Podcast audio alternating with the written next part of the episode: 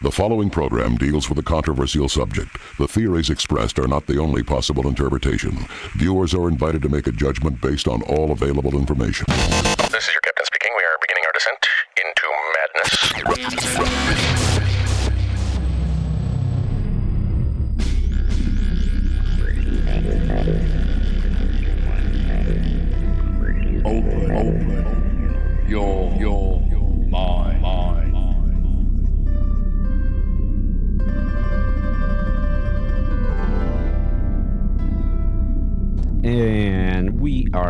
To another edition of West of the Rockies. I'm Frank. Thank you guys for singing around. I know it's late, but uh, tonight we're gonna make it worth your while, as opposed to any other night, I suppose.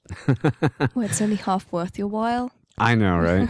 uh, well, let me Oh, turn wow. that guy off. Uh, you know, trying to get those last minute Wait, wait, tweets wait, out there. Who, who texting? Uh, let's Wait. see. No, well, we're Who getting a couple of tell me about? retweets. we're getting a couple of retweets for tonight's show, which is great because tonight we have a really, really cool show. We've been gone for a few weeks. We were in a in a in a bit of a adventure, I would call it. It wasn't a vacation. It definitely yeah, wasn't. I was going to say, I, I'm still not sure. Ad- Adventures has kind of positive connotations. it was it was a trek. It was an odyssey. It was a voyage. I don't know. I can keep going. A break, of sorts.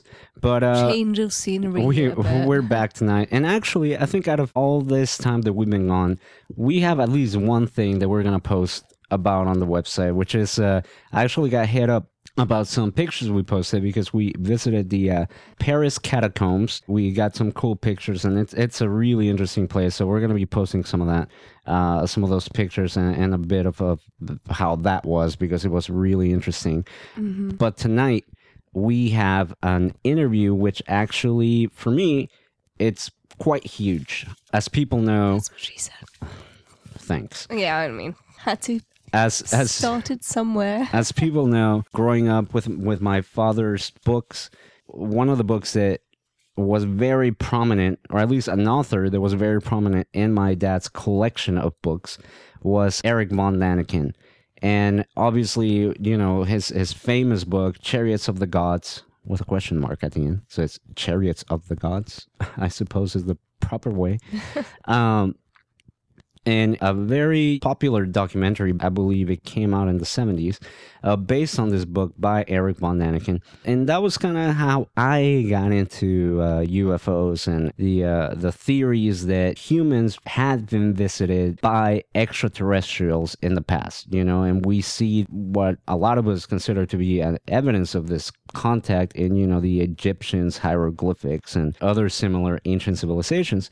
And obviously, uh, Mr. Von Daniken has been featured on countless documentaries, TV shows, uh, TV specials, etc., etc., on this topic.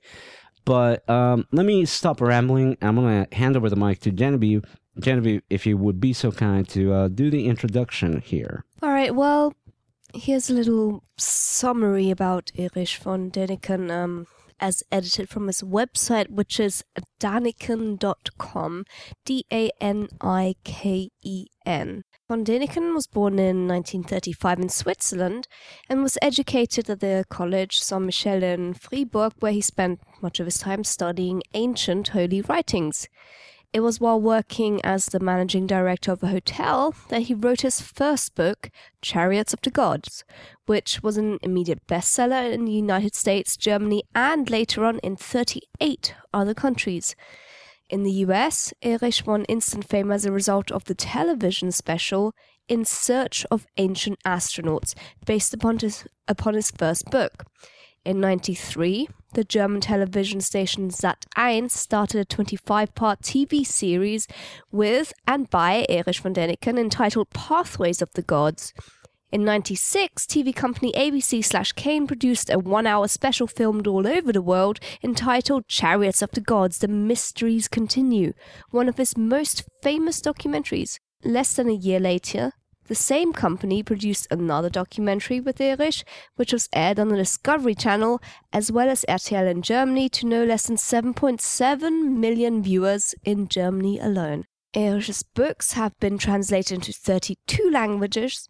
Um, they've sold 65 million copies worldwide.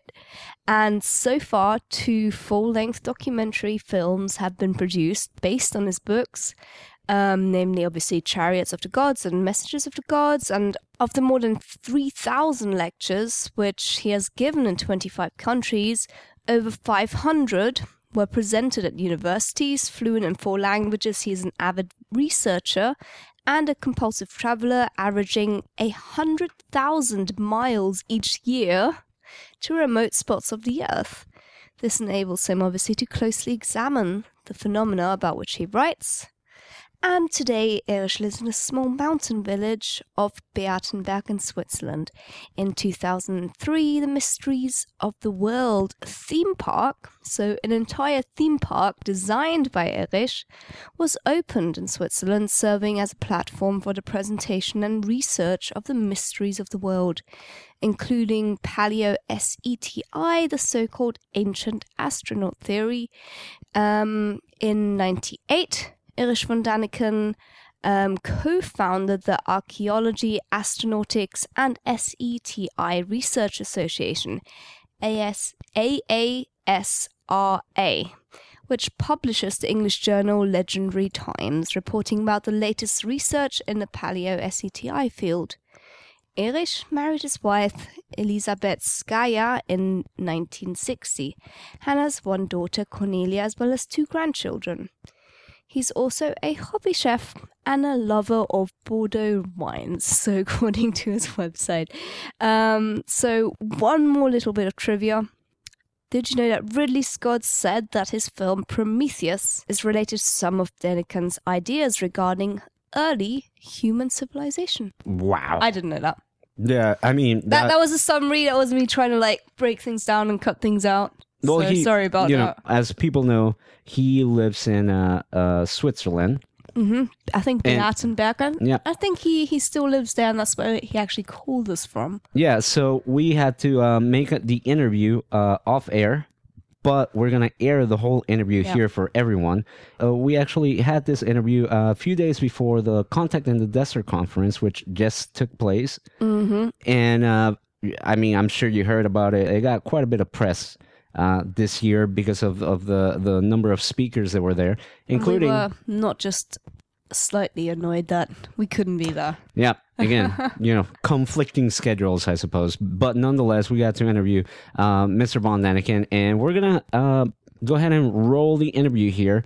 This is our interview with Eric Von Daniken, and honestly, it was a fascinating interview. You're going to hear us talk about not just ancient aliens, but, you know, current aliens for all. And, and even for anyone that hasn't read any of his stuff or Yeah. seen any of his stuff, I think it's a good overview of generally what he talks about, as well as a couple of, uh, you know, nitty grittier details. Yeah, and definitely want to send a quick shout out before we start to everybody that's tuning in tonight. I see Professor Madness and uh, Mr. Tony Merlo are there in the chat. To quote Professor Madness, Yeah. now they're back, our lives can get back to normal. Including That- ours. Yeah, including ours. That's what I was All say. guys, here we go. Eric von Däniken, enjoy, and we're going to be back right after. Hello, Mr. von Däniken. Can you hear me okay?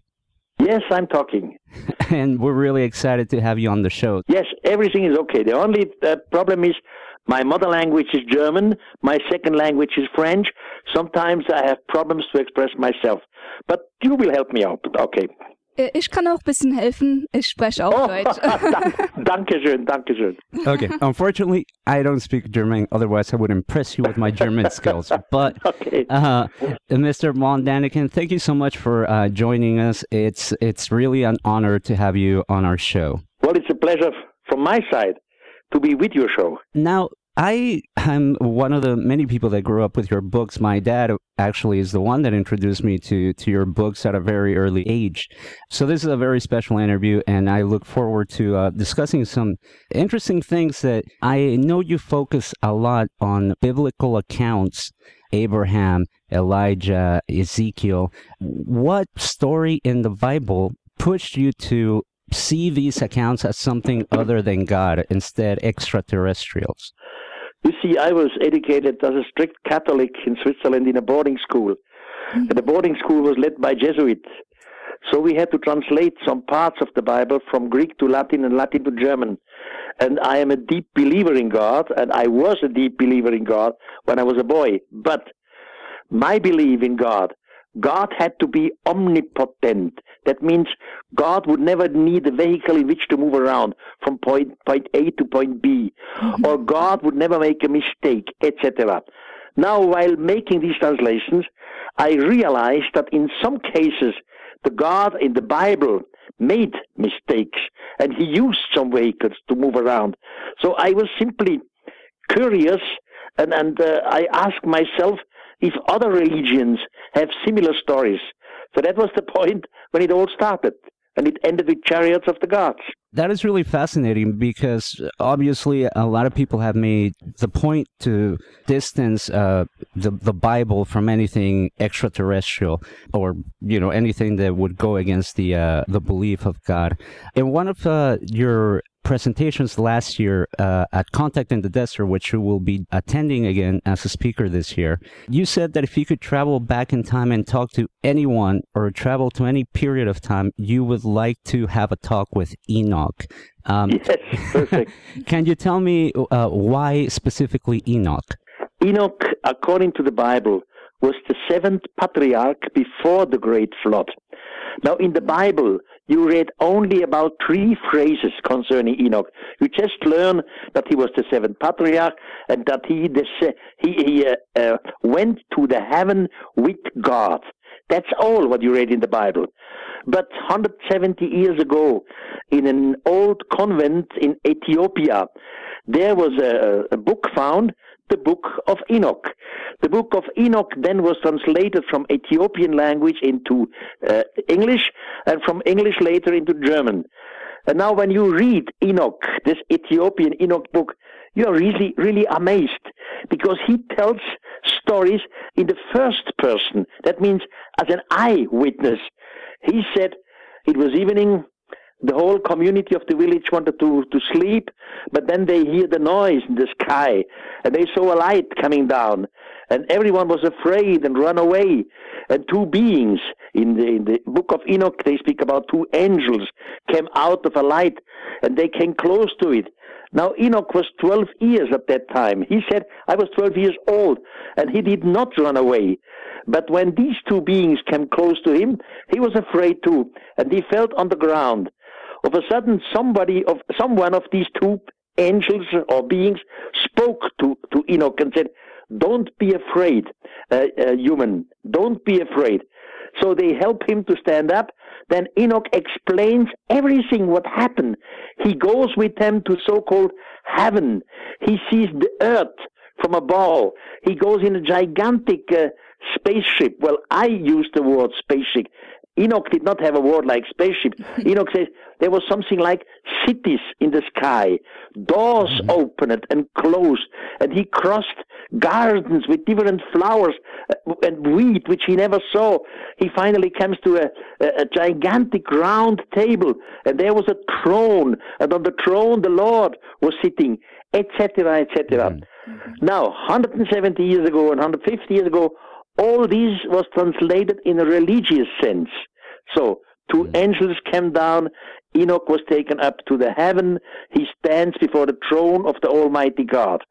But in our time, we have other possibilities of translations. And mm. these translations are made by scientists, not just by Eric von Däniken. In the meantime, you say it was not two angels who came down, it was two extraterrestrials. Mm-hmm. Enoch did not went into heaven. Enoch went up into the sky. He did not enter heaven, he entered into a mother spaceship, etc. Wow. He does not stand before the throne of the Almighty God. He is simply standing for the, the, the, the chair of the commander in the space in the spaceship. Mm-hmm. So etc. Enoch in a modern view makes absolute sense. In an mm. old view, Enoch is absolutely senseless. Would you say that these uh, extraterrestrials, what is or what was their purpose, uh, I should ask, appearing to these men that we uh, see in the Bible, were they impersonating the God that they believe in, or was there confusion, I guess? Miscommunication. Yeah. Well, you see, I have the knowledge of different other old books, for example, in India and so on. Now, these extraterrestrials, mm-hmm. they were looking similar to humans, and they were there with the body. And uh, the, some, in some cases, the humans asked them, "Where do you come from?" And they always say, "We came from another solar system." They never said, for example, we came from another continent like Atlantis or so. They always pointed to the sky. Now, but by saying this, you have a lot of confusion. Why should extraterrestrials look human? But there is a, an explanation of it. And where is God, the real God? Look, a- a- accept just for a, a second that my position would be right. That means, all right, we were visited by beings from outer space. So the next question must be, how did they, uh, where did they come from? Now you can say they have been visited themselves by another solar system, etc. You can go on for millions of years. Finally, you arrive, arrive to a starting point where in all respect with religion, you have to confess and to say, here is God. Here is God, and you never lose God when you when you work with extraterrestrials. Oh wow. I am one of these people who always uh, every day pray. I pray every evening. That's great. And honestly, I mean, this is really interesting to see the Bible through this new lens. Something you, you said in regards to this and, and one of your uh, lectures was that this is kind of a new interpretation. You said that we do not lose religion and we do not lose God by Yes, seeing things in this way. I found definitely not. I find that really, really interesting. One of the things I, I remember reading the description of uh, Ezekiel's vision of, I know you consider a spaceship of, or an aircraft, and it seems to describe a jet propulsion type of craft. Yeah. And this was back in biblical times, and it was very similar to the technology that we have today. So, from your research, are these extraterrestrials do they evolve their technology gets better is that uh, why we see these more advanced aircraft in recent years the, the ufos of contemporary times Yeah. You see, concerning the Ezekiel case, uh, Ezekiel describes a vehicle which comes down, and Ezekiel describes it as the splendorness of the Lord. He believes in the beginning that it is God. And then later, he describes all the details, like the wheels. He describes the wings. He describes the mm-hmm. noise. He compares the noise with the thundering of a waterfall, and so on. And here I start with my dou- doubts. Mm. In religious education, I was told that Ezekiel simply had a vision. He saw God sitting on his throne. Mm-hmm. But again, here God would use a vehicle to move around. And according to my belief, God does not need a vehicle. Mm-hmm. So what was the really meaning of it? Now in our modern translation, we have come out to a sort of, you would call it space shuttle. In mm-hmm. orbit, we had a gigantic mother spaceship, and from this mother spaceship, smaller vehicles have come down to Earth. Now, a NASA engineer, Mr. Joseph Blumrich, in his time, that's 20 years ago, he reconstructed the so-called visions of Ezekiel in modern, with modern technology. Mm-hmm. And he came to the conclusion that the technology of the extraterrestrials was only about 20 years ahead of our technology. wow So they were not so far away from us. Mm-hmm. wow that Although I, I guess in modern times, 20 years could be considered a lot because of how fast people can move in that time nowadays. I guess. Oh, yes, definitely. One of the questions that I wanted to ask you is in the Old Testament, uh, we find a lot of uh, accounts that would show some kind of uh, advanced craft and encounters with some extraordinary beings. Have you found through your research anything that would indicate a similar type of encounter in the New Testament writings? No. You see, the New Testament, this is the story of Jesus Christ. hmm And this took place more or less 2,000 years from now. But the Jesus Christ story has nothing to do with these extraterrestrials. The extraterrestrials were thousands of years before Jesus Christ. That, that's a different thing. You see, in the ancient testament in the Bible, we find the God who descends on the holy mountain with smoke, fire, trembling, loud noise. In the Bible, even you say, and the mountain was burning like a furnace. Now mm. I have the same descrip- description in old India. Mm. There in the fifth book of the Mahabharata, a similar situation is described. Some vehicle descend on, the planet, again with smoke, fire, loud noise, loud noise, trembling, etc. The same thing happens in Tibet. The same thing happens in Colombia, where an Indian tribe live called the Kogi. And we know in the meantime their mythology. So these are repetitions all over the world. It's not only in the Old Testament, in our Bible.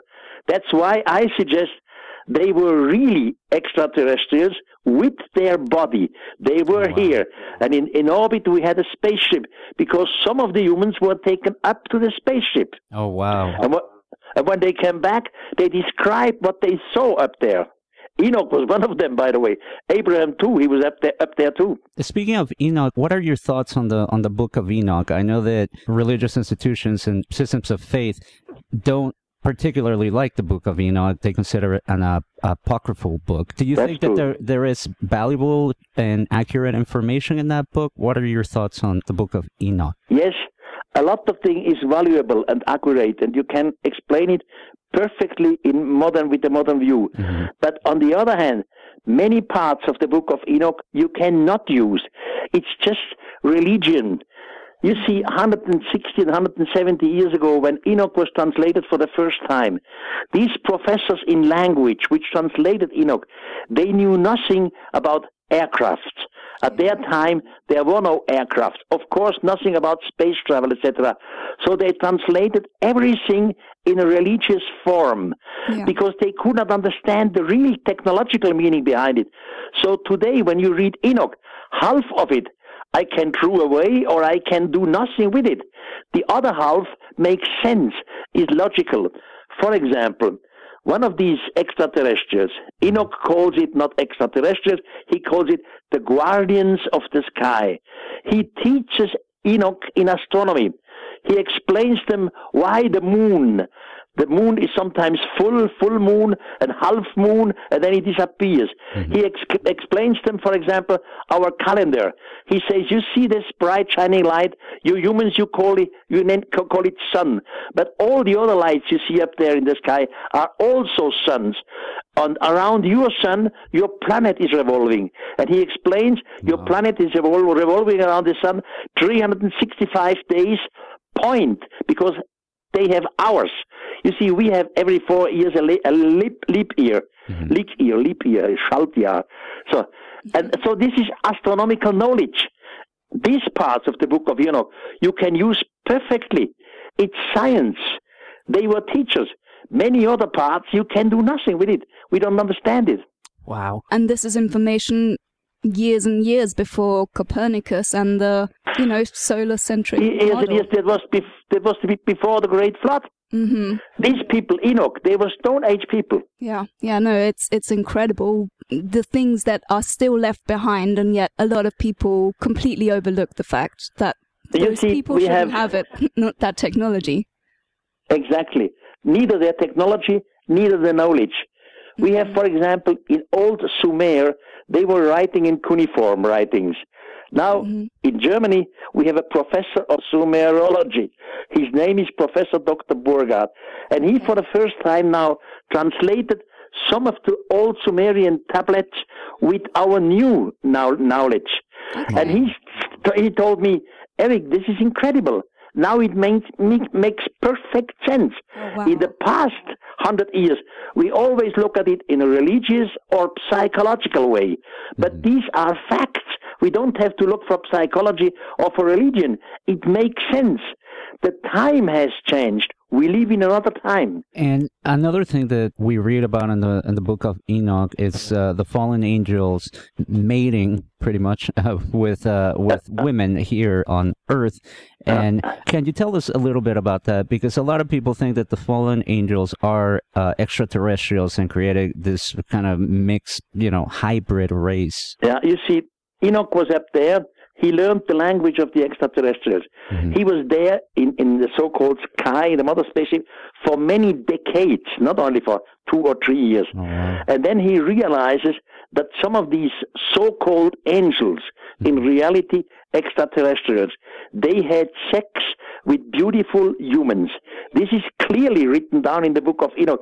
Enoch even gives the name of these extraterrestrials who had sex with humans. Now you can say this is all nonsense. why should extraterrestrials have sex with humans? And how is this practical possible? They mm-hmm. probably don't have the, the same sexual apparatus as we have. But just go and read the Bible. First book of Moses, 1 6. There you find the same story. There you read, but when the sons of God, sometimes the fallen angels, it depends on the tradition, saw that the daughters of men were beauty, they took them to wife. So all these translations exist. By the way, in old Tibetan and Japanese book also, there were sex between extraterrestrials and humans. That means that the extraterrestrials must, must have had a, a, a, a, corpus, you know, a, a corp like our, Mhm, a, a humanistic, body, yeah. yeah, Yeah. a body like our. And this again makes sense, but the story is too complicated to explain it on, on the phone here. Mm-hmm. I must do this in Joshua Tree. And speaking of uh, Joshua Tree, uh, we were there last year, and we had the pleasure of sitting in for one of your lectures. In that lecture, you were talking about the book of Ezekiel, where he uh, records the uh, exact measurements of the splendors of God. Um, and you said, or, or you shared a very interesting story that I, I would ask you to uh, share with us um, today, if you can, about the uh, German engineer that took Ezekiel's measurements, uh, Yeah. and then they measured them with a temple. Yeah. You see, in the first part, part of the book of Ezekiel, Mhm. he describes the vehicle, the so-called splendorness of God. Hmm. And as I said before, the leading NASA engineer at that time, Mr. Joseph Blumrich, reconstructed the vehicle. Now, hmm. in the second part, from chapter 40 of Ezekiel, Ezekiel is brought up to a very, very high mountain, and he sees something like a temple. He doesn't say it is a temple, so it's a building for the gods. And uh, there is one of these glittering men, and he gives Ezekiel a device of measurement, and he orders him, Ezekiel should measure this temple, everything. Ezekiel even has the courage to ask back, why? Why should I make these measurements? Hmm. And the other answers to him, well, that's the reason why we, why we brought you here. So Ezekiel makes the measurement, length, large, high, every step, everything. You can read all this in the Bible. Hmm. Just take Ezekiel chapter 14 and so on. And these measurements were taken by a German engineer, Dr. Hermann Beier, and he took every measurement correctly. He simply wanted with his team to find out, is this just uh, imagination, a, vision, a vision, or is this a real building? And he reconstructed the building. Now, I brought these two men, Mr. Beier, the engineer from Germany, together with the NASA man, Blumrich, from the United States. And the spaceship, the so-called Splendorness, fit perfectly into the so-called temple. The temple was nothing else than the basic uh, uh, place to uh, to repair uh, uh, the the, the mother, Wow. not the mother spaceship, the vehicle, the Vimana. You would call it space shuttle today. Yeah. Uh, So all this, by the way, I will this ca- uh, I will repeat this because I have new measurements. It's Oh, really? very very Oh, wow. fascinating. oh, that's that's that's pretty That's exciting. incredible, yeah. Uh, now, let me ask you this because uh, when I talk to people about UFOs and aliens, and, and then you know we bring the Bible into the conversation, um, you know it's almost like the camp uh, splits into two: the people that are open to the idea of UFOs and extraterrestrials in the Bible, and people who believe that they were nothing more than the fallen angels, and uh, and that these are the uh, uh, extraterrestrials that they were seeing. They were actually fallen angels. Um, is how do you uh, see these? Do you take one of these sides? Wh- what is a fallen angel? Mhm. You see, I was educated as a Catholic, and they told me in school, well, Eric, you will grow up now as a young man and then as a man, and you must live always in a fair way. You must harm no one. You must kill nobody. You must do no harm to nobody. And when you die, you come to heaven. And heaven is the place where you are absolutely close to the Almighty God. Heaven is the place of happiness. In heaven, you have the angels. But then, even in our own religion, uh, Jewish and, and Christian religion, you learn that at one time in the deep past, there was a fight. In heaven. Mhm. There was an archangel, archangel called Lucifer, and Lucifer, with his disciples, went before the throne of the Almighty God and said, "We don't serve you anymore." And then the Almighty God asked the help of the archangel Mike, Michael, and Michael threw out Lucifer from heaven, and this was the beginning of the devil. That's what we are told in school, but. Yeah. If heaven is the place of absolute happiness Mhm. because you are close to God, then an opposition is impossible.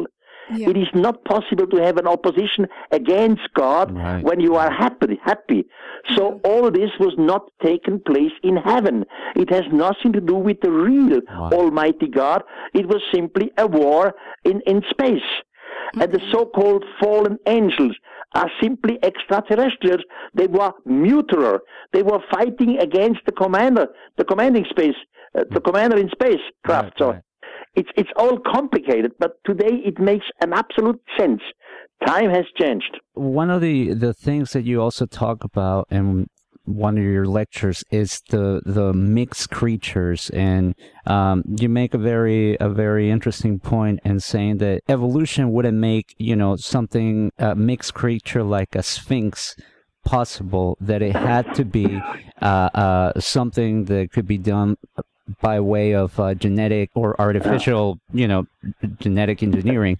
Why would extraterrestrials or aliens make these type of creatures in my opinion, we had first a mother spaceship. Maybe this mother spaceship was 100 or 200 years on the way. Before they uh, saw our planet, the planet was similar to their own home home planet, not too close to the sun, not too far away. So it was the real uh, uh, distance and the real temperature. So they orbited our uh, our planet. They descended to our uh, planet with smaller spacecraft. Today we would call it uh, Vimanas or space shuttles. Mm-hmm. Now, an extraterrestrial race. They know, of course, different planets. There are planets which are closer to the sun than our Earth, so it might mm-hmm. be much hotter there. There are planets which are farther away. It might be colder. There are planets which are bigger, so you need more muscles to, to survive on this planet, etc., etc. Now these extraterrestrials are on the planet Earth mm-hmm. and they look at our animals and they see, for example, a lion. And mm-hmm. they see that the lion is very, very strong. He has strong muscles. And then they see, for example, another animal, animal which is quite more intelligent than the lion, but has, is not so strong as the lion. And now they say to themselves, why don't we use the genetic material of these two elements, these two animals on Earth, and create a new one for another world? A world which is hotter or colder, or the gravity is different, etc. And they did it. They mm. created so called mixed creatures. Every museum in the world, at least in the East and in the Far East and in Egypt, you mm. see sculptures of mixed creatures. You have writers in antiquity, for example, Herodotus, Diodore of Sicily, Plutarch, they all wrote about these mixed creatures. Uh, Eusebius, Eusebius was, was one of the, the bishops of Caesarea, and Eusebius, he wrote one and a half page of these mixed creatures, and he says the gods, the so-called gods, made them. They made them not by coincidence because they wanted to do it. They needed new animals for other planets. Um, and could I ask what is the purpose of having these new types of animals on other planets? Are they there to serve? Are they there as an experiment? Um, what's the purpose? Well, it was an experiment because on other planets you have other temperatures or mm-hmm. other gravity. So you need other forms of life than on our planet. Mm-hmm. That was the purpose. You know, on a planet which is bigger than the planet Earth, a planet, for example, like our planet Jupiter. Jupiter is a giant. If mm-hmm. we humans would go to Jupiter, we would be dead immediately because of the force of gravity. Yeah. It's too strong for us. So if we want an animal to survive on Jupiter, we have to create a new animal which can survive on Jupiter. So it needs it needs complete different muscles, a different system of breathing, etc. And where would they take it from there? Would they stand back and watch these animals evolve, No, or see, would they, they use just them? they just created on Earth these animals. Now, Mhm. one day they left the planet Earth again. Just imagine there is a troop of ethnologists like our ethnologists. Mm-hmm. Ethnologists they visit different tribes, they learn a few language, they help a little with advice, and then they disappear one day with the promise to return in the far future. Mm-hmm. Now, in the meantime, while they were on Earth, they have created some of these mixed creatures. Now, you do not have to take these mixed creatures on board of your spaceship. Mm-hmm. All what you need is a few milligrams of DNA. That's all. Mhm. You don't need to take the animal with us. That's why on Earth we find the broken bones of these mixed creatures. And where are the uh, broken bones uh, found? Well, some of them definitely in Egypt, in the so-called Serapeum. Serapeum is beneath the earth in Saqqara. It was now for 20 years closed to the tourists. In the meantime, since about a few months, the tourists can enter there again. Now you see in the Serapheus, Serapeum, you see the most gigantic sarcophaguses which you have ever seen on earth. When these sarcophaguses were found, in the beginning, the archaeologists believed, well, these sarcophaguses are made for, for the holy animals, the holy uh, uh, bull. But there was no bull in there.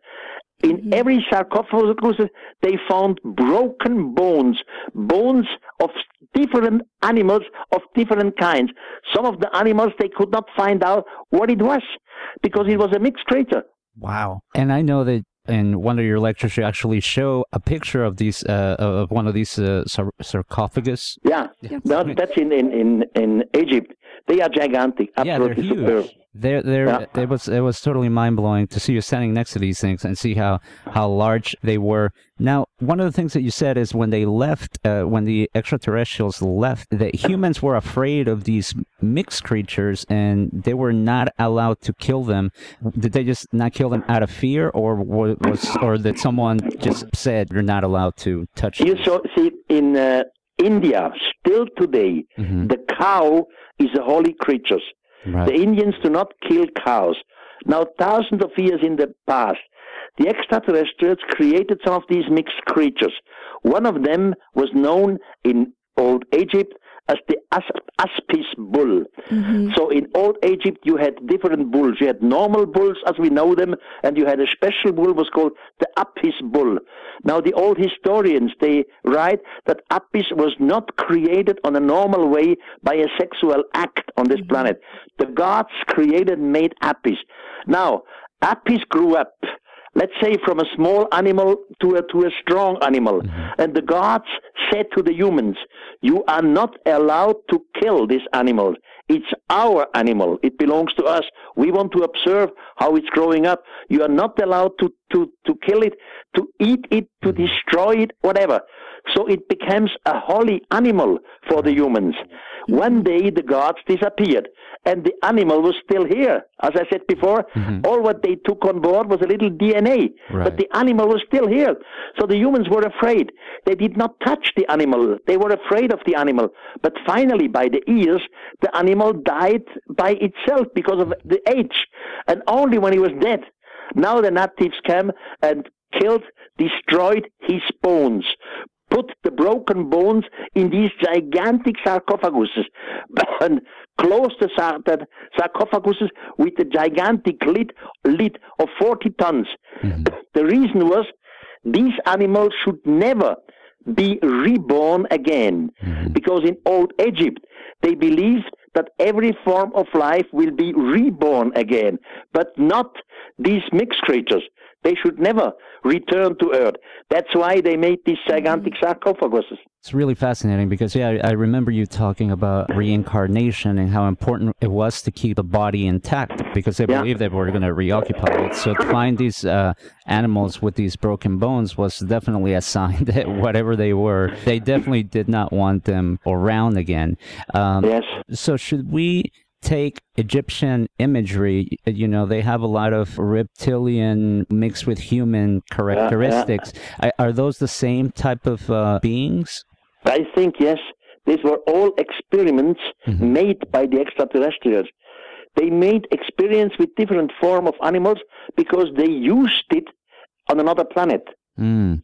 I read throughout the years so many different things, but one of the things that I've encountered recently is uh, a lot of people talk about the pineal gland and the About what? the pineal gland. The, What is that? that is the uh, uh, the gland in the brain that produces uh, DMT. And uh, you know, which is a chemical that our brain produces when we sleep.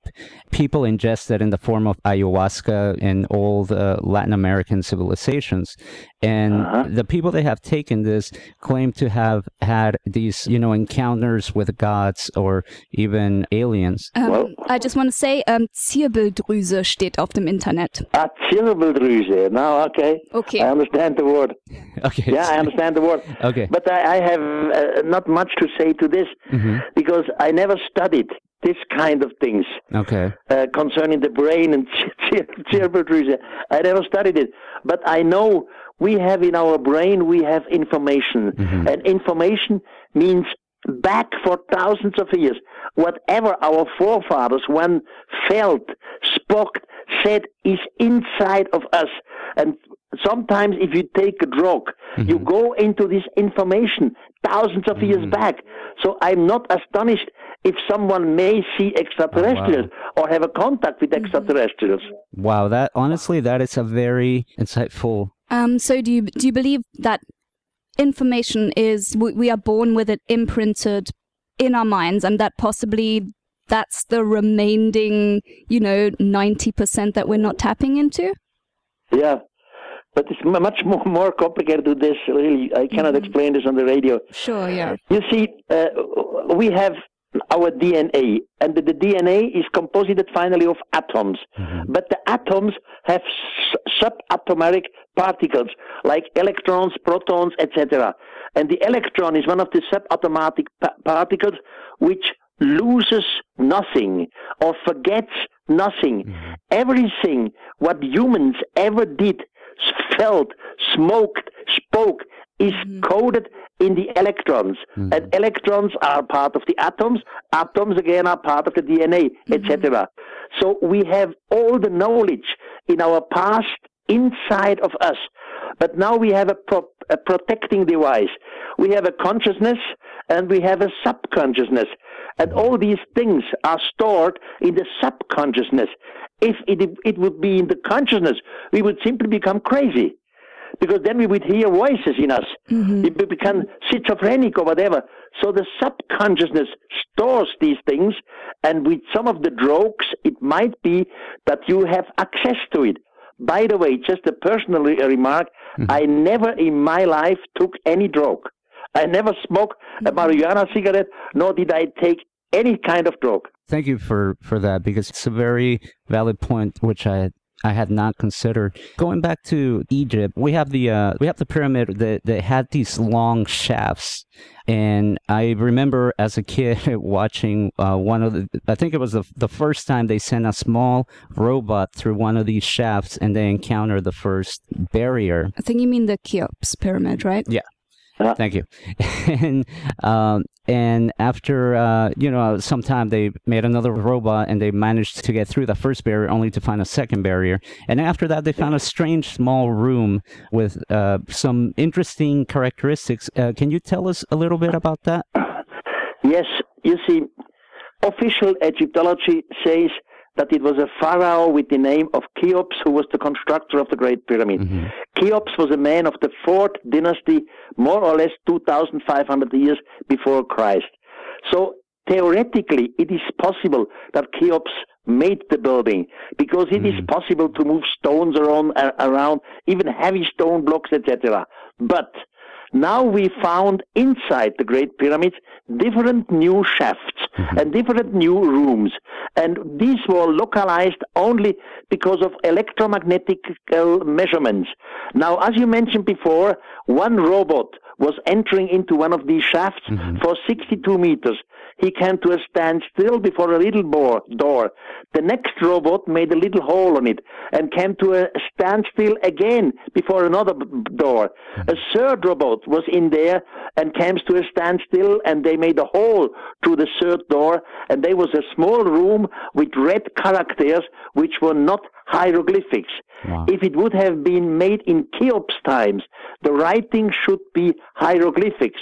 But these red r- sort of writings are not hieroglyphics. Now I said, mm-hmm. in Cheops time, it was theoretically possible to make, to move the stone blocks around. But what was not possible is the engineering. As more and more as we find shafts and rooms in the Great Pyramid, and then there are more than the one I just mentioned, as more complicated becomes the engineering work. Engineering work means planning, making designs before you start digging, uh, before you start moving the stone block. And Cheops and his fourth dynasty, they simply were just coming out of Stone Age. They were iron at that time, maybe copper, but that's all. But they were not able to make the planning. Now, the funny thing is, old Arabian historians, which nobody knows in the West, it is mm-hmm. up to me to know it because it's my specialty. Old Arabian historians like Ibrahim Abdul al Masudi or al Makrizi, they wrote, the Great Pyramid was constructed before the Great Flood by a ruler. His name was Saurid. Then they precisely say Saurid is the same which the Hebrew community calls Enoch. No. We were talking about Enoch before. Mm-hmm. He was mm-hmm. taught by the extraterrestrials. Before Enoch left our planet in a fiery chariot, he gave all his books to his son Methuselah and told him, keep these books for the generations after the great flood. Because all this took place before the great flood. And now in our time, we find always new shafts, new rooms inside the pyramid. To me, it would not, I would not be astonished if we find some books in the Great Pyramid. Books written by Enoch, which tells us what happened in that time before the Great Flood. I remember when I was younger, and uh, you know, I've always been fascinated by Egyptian culture and uh, the possible contact that they had with beings from from another planet. One of the things that we talked about back then with friends of like-minded ideas was if there was ever any technology that was left inside the pyramids that maybe whether it was the U.S. government or you know one of these governments with the power to go in there and just remove it. Have you found any evidence that you know the extraterrestrials left something behind in, in for example a, the pyramids and Well- and it just disappeared like you know the, the, the, the ark of the covenant or something Well, to my knowledge, they have found nothing so far in the Great Pyramid. But this is not astonishing Mhm. because until today, they could only go to these shafts which are known today where humans can go inside. I mean, shaft which is about one meter high, or the Great Gallery which is has a height of eight and a half meter. But the new developed shafts, a found shaft, have a diameter only of about 12 centimeters. So no human can scrap in there. Mm-hmm. So it might well be that there are some objects by the extraterrestrials, Wow. but no humans had the chance to go there. Mm-hmm. These who deposited these in, in the past, they knew very well that only a high technological society would be able to find, to localize these rooms. All the past generations had no chance. It's our generation to find out and to go there. One of the things that you have said about extraterrestrials from the beginning was that they were going to return, that they were here. Yeah. yeah they, they learned about us, studied us, and left, but they said they would come back. You also pointed out that not every religion can be right, does some have to be wrong. The people who are waiting, you know, the return of Jesus, you, you know, show the parallels between the uh, Christian belief and other beliefs as far as a deity that will return. Uh, and you said that they will, but that they will be extraterrestrial. Um, can you Yeah. elaborate a little bit more on that? You see, 450 years ago, the white man started to make make excavations, no explorations to other uh, uh, continents. So the Spanish came to Central America. It was Hernando Cortes. He first met Moctezuma. He was was the ruler of the Aztec. Moctezuma believed that Moctezuma, that, that Fernando Cortes, the Spanish conqueror, was one of the long expected gods. The same thing happened in South America. Francisco Pizarro arrived to South America, today's Peru, and uh, the, the Incas believe, oh, now God is returning. They were expecting already somebody. The same thing happens with James Cook. He was the conqueror of the South Sea, for example, Hawaii. He found Hawaii, etc., etc. Whenever the white man, for the first time, came together with so-called technological primitive cultures, the natives believe that the white men are the long expected God. So this expectation of the return is not a Christian invention. It existed long before Christianity. And then what do we have today? I'm educated as a Catholic and we believe that one day Jesus will return. But the Muslim society is believing that their Mahdi will return. And as we know, the Buddhist society believes that Buddha will return. Mm-hmm. The great Jewish community believes that their Messiah will return. So more or less every religion still today believes in the returning of their God or whatever it was. Now, honestly, not every religion can be right. Right. Some of them must be wrong. And I'm afraid they are probably all wrong. Neither Jesus, nor Buddha, nor Mahdi, nor Messiah will return. Simply extraterrestrials. And then we have what I call the shock of the gods. Right. That's why I suggest it's better to deal or to think about these possibilities. And you never lose the real God of religion. Never. Because God is bigger. God is the universe. God is the creation of everything. God is not extraterrestrials. Mm-hmm. Our forefathers, Stone Age people, they believed erroneously that these extraterrestrials are some gods. Of course, this is not true. Nobody is God. There is only mm-hmm. one God, the creation of the universe. What role does God play in this case? Is he following what uh, we learn in the Bible that he will not be in contact with us? It seems like he's almost standing by. Yeah. You see, when, when you say, what role is he playing? Mhm. You use the word he, Yeah. which means you make a figure out of God. Mhm. And in my belief, God is no figure. God is a, a spirit, a wave which we cannot explain. Mm-hmm. We can only respect it, and we have to be, learn to become very, very sober. We are little. We are nothing. We are like bacteria compared to what we call the spirit of the universe or, or God. Mm-hmm. But no one can explain God. We don't know what God is and how God came into existence. But we know that the universe exists. We mm-hmm. know that we exist. So there must be a creation. That's what we call God. And it's uh, God responsible for uh, creating, in this case, extraterrestrials. Yes, not not directly. Mhm. What we have in evolution on this planet Earth Mhm. is in the universe the same thing. There is a universal evolution from the creation, from the beginning, which we cannot explain. Evolution took over.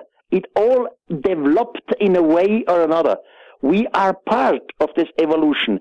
But evolution again is not coincidence because in evolution you have a lot of so-called unchangeable forms and you can do nothing against an unchangeable form. What is an unchangeable form? For example, we all know the fishes, the, so-called fishes, the dolphins. Dolphins, we say they are intelligent animals.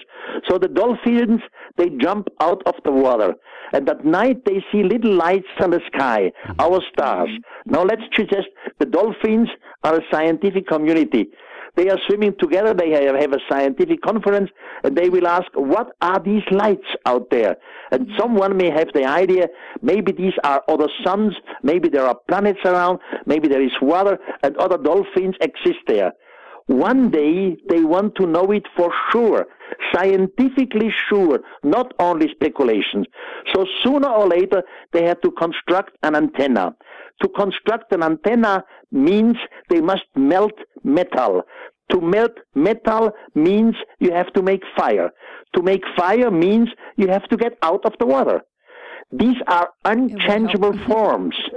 It's all evolution, but only a few sorts of these evolutionary chaos becomes intelligent as we are and the others. It makes all a perfect sin, sense, but mm-hmm. we don't know the beginning. We have no idea. Okay, and since we're nearing the end of our time here, um, I recall you saying, um, at least at one point, that you know, obviously the the extraterrestrials will return, but that they also, in fact, have returned. Um, could you tell us just a bit more about that? I was for decades uh, not the best friend of uh, ufologists. Mm-hmm. I read many of these UFO books and I had the chance to talk with many honest people, but more or less of them they were believers and they were not scientific, mm-hmm. etc. Mm-hmm. In the meantime, I had to change my opinion. In the meantime, we have new UFO books on the market, like from Leslie Kean or from Dr. Alexander in the United States, etc. And we, in the meantime, we have scientists which are now retired, and they say that some decades before they were not telling us the truth. So in the meantime, I believe that somebody is here again in our solar system and does observe us. I even, re- even received a secret UFO uh, movie, which I will show again in Joshua Tree, Oh, where you are completely baffling. So something is around which we can photograph, we can film, but we don't know what it is. Okay. Wow. Uh, and before we wrap up, Eric, you're going to be, as you mentioned, at Contact in the Desert uh, out here in Joshua Tree, California from uh, May 29th through the 31st. And I see that you're going to be doing uh, a lecture on extraterrestrials in the ancient East, uh, a workshop on Return of the Gods, and an intensive on uh, impossible truths. Um, could you just give us a little sneak peek on on what uh, uh, what people can expect in in your uh, lectures and workshops? You see, everyone is familiar with Nazca.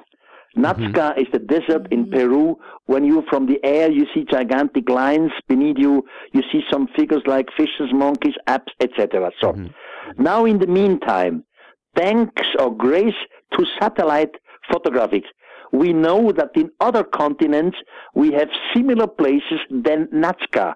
Nazca is not unique anymore. In Saudi Arabia, in Jordania, near the, the, the Black Sea, the, the Lake of Aral, because of satellite photographs, I can prove that there are other desert, deserts with Nazcas, with lines and figures. Mm-hmm. So our ancestors in the past did not only in Peru make gigantic signs, such uh, of over-dimensional size that you can see them only from the air, but they did it in other continents of this planet too. So that's new, what I explained. And a lot Wow. of new things hap- happen, impossible things which never should explain. But I, I'm afraid I don't have the English words at the moment to, to express myself. It's quite all right. I know that people are going to enjoy attending your lectures and workshops at, at Contact in the Desert. Like I said, I was there last year, and you couldn't fit uh, one more person in the room. There were people standing everywhere in the aisles, Sitting it's on top of each other. Seriously. And you know, uh, I have a, an archive which really is unique. I have about 200,000 slides. Wow. These 200,000 slides, in the meantime, they are all on computer.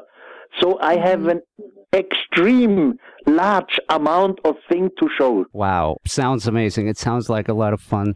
Eric, your website is daniken.com, correct? Yes, I, I think so. I, I never look at it. So I'm 80 years old in the meantime. My brain works perfectly, but all these website things, my, my young people in the office do. I don't understand nothing of, of it.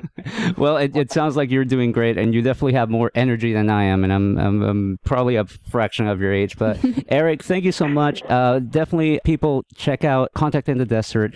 Eric von Däniken will be there uh, as part of a great lineup of speakers.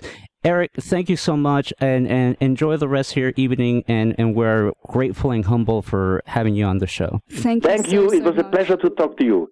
Goodbye, everyone. Take care. Bye Goodbye, bye. Erich. Ciao. And that was our interview with uh, Mr. Eric Von Däniken, honestly, uh, like I just typed in the chat room earlier, a legend in this field. I'm really, you know, at a loss for words. Uh, it, it was an amazing time talking to him and asking him all these questions because, as people know, when it comes to aliens and UFOs, and then you throw in the Bible, it's just a recipe for some interesting discussion, to say the least. Now, we're going to cut to a song real quick or a couple of songs at least, and we're gonna come back and wrap things up. I've been playing a lot of Jim Sullivan lately, on and off the air. Uh, and funny story, we were in Germany. And I had been eyeing this Jim Sullivan T-shirt that it was printed yeah. for a limited time. You can't find it And anywhere. it cost like a hundred. the shipping alone to the dollars. US was like a ridiculous amount that I refused to pay. And ironically enough, the uh, the seller happened to be in Germany, so I made Genevieve make a German eBay account. Well, luckily I already I already have like German PayPal and stuff. So I'm yeah, like, but it's alright, yeah, it was, yeah. So anyway, so uh, thank you, Genevieve, for uh, helping me thrift- acquire. the thrifty side of me refused to let you pay fifty dollars for shipping. There is no way anyone should pay Yeah. fifty dollars for a T-shirt when the T-shirt itself does not cost anywhere near that. Yeah, much. but honestly, like I said, it's a it's a it's a like this T-shirt. Apparently, is out of print.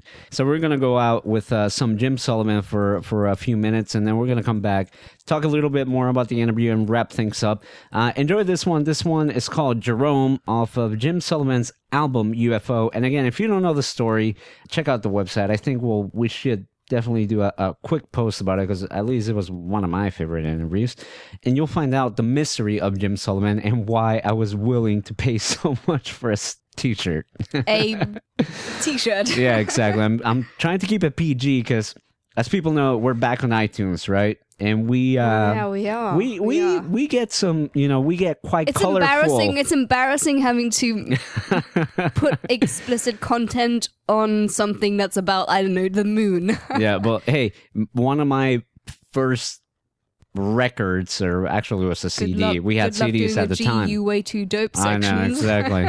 uh, one of the first CDs I ever bought was NWA, and it was a controversial album. And I think it was one of the first albums that had the parental ad- advisory sticker. So for our podcast uh, graphic on our website, we kind of added the uh, parental advisory sticker as a little, you know, nod to uh, to NWA. I I know it's kind of a stretch to link the two, but hey. WOTR, NWA, I'm sure you can connect it somehow. Anyways, Jim Only Sullivan. because of the bad language, not because we rap about hoes and money. Exactly. So, anyways, Jim Sullivan, this song is called Jerome off of his album UFO. Uh, enjoy. We're going to be back in a few. Here we go.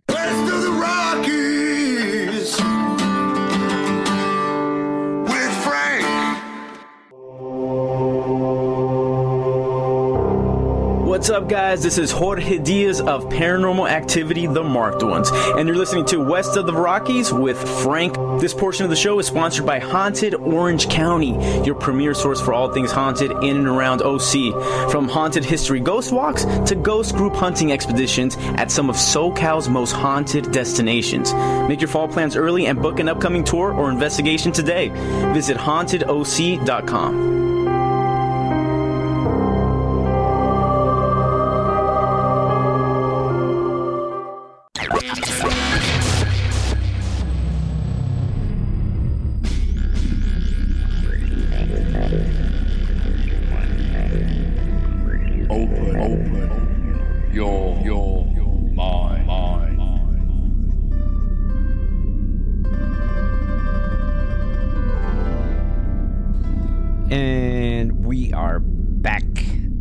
little more West of the Rockies. I'm Frank. Uh, thank you guys for sticking around. Um, as always, Engineer Frank on Twitter, West of the Rockies on Facebook, Genevieve Uway on Twitter. If you don't know how to spell that, um, Don't bother. yeah, just don't even follow her. The website, WOTRradio.com. Uh, go there, tons of cool stuff. Honestly, some of the coolest interviews that, that we have had on this show ever have been posted on there. Uh, check it out. We had Jim Marrs, right, who uh, wrote the book Crossfire, The Plot to Kill Kennedy, Yeah, which no, was the was great. foundation for JFK. Honestly, if you haven't listened to that interview, go check it out. If you love the movie by Oliver Stone, JFK. That's one of the books that he used as a foundation. Um, go check that interview out. One of our, our other very popular interviews to this day is obviously uh, Lynn Campbell, former Scientologist and Sea Org member. Mm-hmm. Um, I still, you know, we still get feedback on that interview, and people, you know, they they retweet it a you lot. You liked and her haircut so much, she's now your now she's my your go-to. go-to girl. So uh, yeah, if you want to get a haircut from Lynn and maybe hear some of her honestly firsthand accounts, if you want to hear it straight from her, uh, go to sheerperfection.com. yeah, see, That's her see website. it, see it as a great chat while getting a haircut. Oh yeah, oh, honestly, literally one of the most interesting conversations you will have in your life. So uh, yeah, I mean, uh, if you're in the LA area and want to get a cut, and um, you know, tell her you heard her on the show, and yeah, she'll know exactly. Oh, she, she's like the most mild mannered and She's just amazing. lovely lady. Like honestly, just I can't even imagine her getting angry. Even if she got angry, I'd be like, "Oh, you, yeah, you're no, just honestly, that." she's she's amazing. Uh, the, one of the most lovely people that uh, you know I've ever met. And Stanton Friedman is another recent interview. I mean, what can I say? The man is amazing. He's probably one of the the the most uh, level-headed researchers in the field of uh, UFOs and aliens. It well, was you can't just start throwing names out because then you got to mention Story Musgrave, which was one of like our super great recent that interviews. it's it's definitely a, a jewel in the crown, if I may use the metaphor of uh, Considering West of we the just sort of crown jewels over, and I don't mean that in any sort of Yeah, that innuendo sort of way. Because uh, is there an innuendo here as well? Or? Yeah, yeah, it is. It is. Okay, I, I just wasn't sure whether you get royal innuendos in the US or not. No, you do. You do. And uh, To- Tony Merlis says, I was I like how seriously you said that, or maybe it's just me being able to see you. The listeners can't see you right now, but he said, "Yes, you do," in a very matter of fact way. No, well, it's true. Uh, Tony Merlis says, I was just listening to that interview yesterday. Classic. Yeah, definitely. Uh, like I said, WOTRadio.com is where you want to go. And, and we're also back on iTunes. So you can subscribe, search uh, West of the Rockies there on iTunes. You'll see our graphic and subscribe. Maybe you can help. I don't know. You can like star and rate Yeah, you can and add review stars, and reviews, everything. rate Obviously, it. only put full stars. Yeah, if you don't like it, we will We- delete. yeah, if you don't like it, write. we don't want to hear it. we're, we're pretty bad at this. I can tell already. But yeah, you know, a lot of cool stuff. And actually, I wanted to take some time because before uh, we left on the trip, there was a lot of excitement over the uh, the the Roswell slides, right? Which was um, uh, you know, the, this this story that had come out about these slides that were found in, in in an attic of somebody's house, and the uh, they were there were Kodachrome slides that were dated to be around the time of 1947, I Roger, believe. yeah, and before you say what happened, you know, the story was that they essentially did something along the lines of a live reveal, a live viewing of Yeah. them showing it to the world for the first time, which in itself, for me, was a massive, gigantic, Red flag. effing red flag. There's like all the alarms going on. It's just like, oh, pay fifty dollars or thirty-five dollars to view this being revealed live to the world, and it's just like, uh, sorry, what? yeah, uh, I mean, And if it it's was Mm-hmm. meant to be something useful to the world, like news, world news, or world, Mm-hmm. I don't know, weather reports, disaster report, anything that's world news, should never ever be charged for. yeah, No. and Not I even mean- freaking football. Not even the World Cup gets charged for, and that's probably the most important thing to the world. at the risk at the risk of sounding like Bono here for a second, uh, you know, we've been asked to put this show on other, you know, uh, platforms that charge, and I've refused. I've said no. I politely have declined. I shouldn't say refuse. I politely have declined, and I've said if I were to do that, I still would, you know. Put it up for free, whether it was on our website or iTunes or whatever. Because, you know, I believe that, yeah, if you have some kind of information that can be useful to people, um, I mean, it's, it's a very fine line, I know, between, you know, charging and not charging and, and the purposes of that. but I don't feel that we should be charging for anything. So when I began to hear about this story and that they were going to do like this live reveal and they were selling tickets, it was going to take place in, in, in Mexico City. Yeah, I agree that it made me kind of wonder like, uh, how, you know, is this really legitimate? I guess is the is the word and turns out they they they did the whole thing you know and and they had very prominent figures there uh via skype and in person. And they showed this slide or, or that that appeared to be a small humanoid shape. And it only took i think about a day or two before you know someone with photoshop skills to go in there. It had a a, a plaque in the front that was blurred out and had some writing and they were able to de-blur it. Uh, I mean, you can do some amazing things with Photoshop, uh, which I can't even do. I can barely post a picture on Instagram. It's like Needless to say, Brighton effect yeah, filter. Yup, sharpen, done. yeah, and go to hef, pick the hefs It's like it, filter. it- is is that not how you do Photoshop? No. But anyways, they found that it was actually that plaque in the front said that it was the, the body of a young boy, a mummified body of a young boy. And it turns out there was a picture of some kind of museum display. And they even tracked down the museum uh, based just on, you know, some of like the uh, the, the things that were uh, shown in that slide.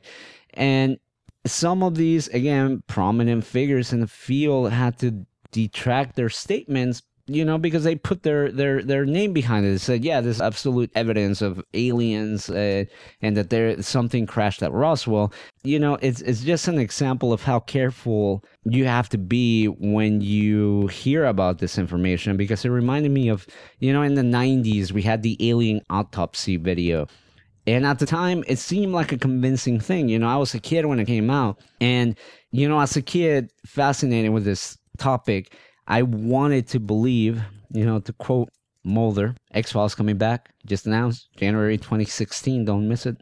Uh, to quote Mulder, I want to believe, you know, that famous poster he had in his, uh, uh, you know, in the TV show. I wanted to believe that it was real. Again, it's, it's just a cautionary tale that you have to always have your BS detector on, as we've said before on this show. You know, a lot of things get put out there. And honestly, I believe, I want to believe, again, that the people that put on this whole event, they meant well. You know, they they talked to the main organizer and they asked him, you know, why was he charging? And he said that it was just to cover the fees to, you know, make this press conference happen. And he claims that, you know, he he barely uh, if that could be the the term, he barely cut even as far as like expenses. He apparently he didn't make much of a profit but you know again we and that's something we do on this show you know we put a lot of information out and we dissect it and we run it through all our, our filters not to tell people what to believe but just to give people a point of view that could help them uh, you know reach their own decisions uh, as to some of the information presented here because it's a lot of stuff that, that we covered so it, with the uh, Roswell slides, unfortunately, it wasn't an alien body. You know, it, it's happened again. Uh, it's not the first time that, that we encounter some kind of evidence that that that uh, some people believe to be definite proof of aliens, and it turns out that it's not. That being said, you heard an amazing interview with Mr. Eric Von Däniken. And. Honestly, you know, I, what can I say? Um, his books are amazing. I, I am most familiar with Chariots of the Gods. I know my, like I said, my, my dad had tons of his books. If you missed any part of it, we're to be posting it on the website ASAP this week so that people can enjoy it. Uh, again, one of my all time favorite interviews, uh, and we hope people enjoyed it. Uh, I see by the comments in the chat by um, Ms. Becky B, Professor Madness, Sonny Merlo. Uh, you know, they, they enjoyed it. And, and, you know, this is why we do it because you know we enjoy bringing these kind of topics and information to people. So definitely check out the website wotrradio.com don't forget to subscribe on itunes tell your friends um, you know and and we'll try to continue having the the these amazing guests and amazing topics and and you know some funny stuff uh, here and there for everyone to enjoy as well as the amazing tunes. And speaking of tunes i'm gonna go out with a song that uh, actually Genevieve played during her show, No Added Flavors, which I guess was in a short hiatus while we were gone as well. Uh, Genevieve, you actually played this song despite of how you may feel about Nirvana and Kurt Cobain. You played this song, uh, I believe, like the week before we went on this trip. And uh, honestly, I forgot about this song, and it's a it's uh, one of my favorite songs, and and it's amazing how I totally forgot about it. It's from the Unplug album. If anything, it's a testament as to why you should listen to No Added Flavors Thursday nights at 9 p.m. here on the Independent FM because you will either discover music or rediscover music. And this is a perfect example of that. This is uh, Nirvana Unplugged doing Where Did You Sleep Last Night by Lead Belly, if I'm not mistaken. It's a cover. And uh, yeah, it's just Kurt Cobain at its rawest. So One enjoy. of the very, very few that Nirvana ever did. Yep. Uh, one of the only two that I can think of off the top of my head. I think we had this discussion. Yeah. So if you can think of a third one that's not um, Man Who Sold the World or this one, Love then Bus. the three. Okay, one. okay, okay. But like, I, I really can't think of. And I think Incesticide was all B sides and covers. Okay, so okay, Yeah. there's an entire album out there, but of the mainstream ones, of the ones that made it to the albums, I suppose. Yeah. um, this is one of them. Amazing song. Enjoy it. Listen to it. Just let it take you to that place. This is Where Did You Sleep Last Night? Uh, I'm Frank. Genevieve is here. Thank you guys for sticking around. Uh, we hope you enjoy the show. As always, Engineer Frank on Twitter, Whistle Rockies on Facebook. WOTR Radio is the website. Uh, WOTR Radio is on Twitter, and Genevieve Uway on Twitter. Enjoy this jam. We'll see you next week. Bye. honey. West of the Rockies with Frank the Engineer on the Independent FM, Los Angeles.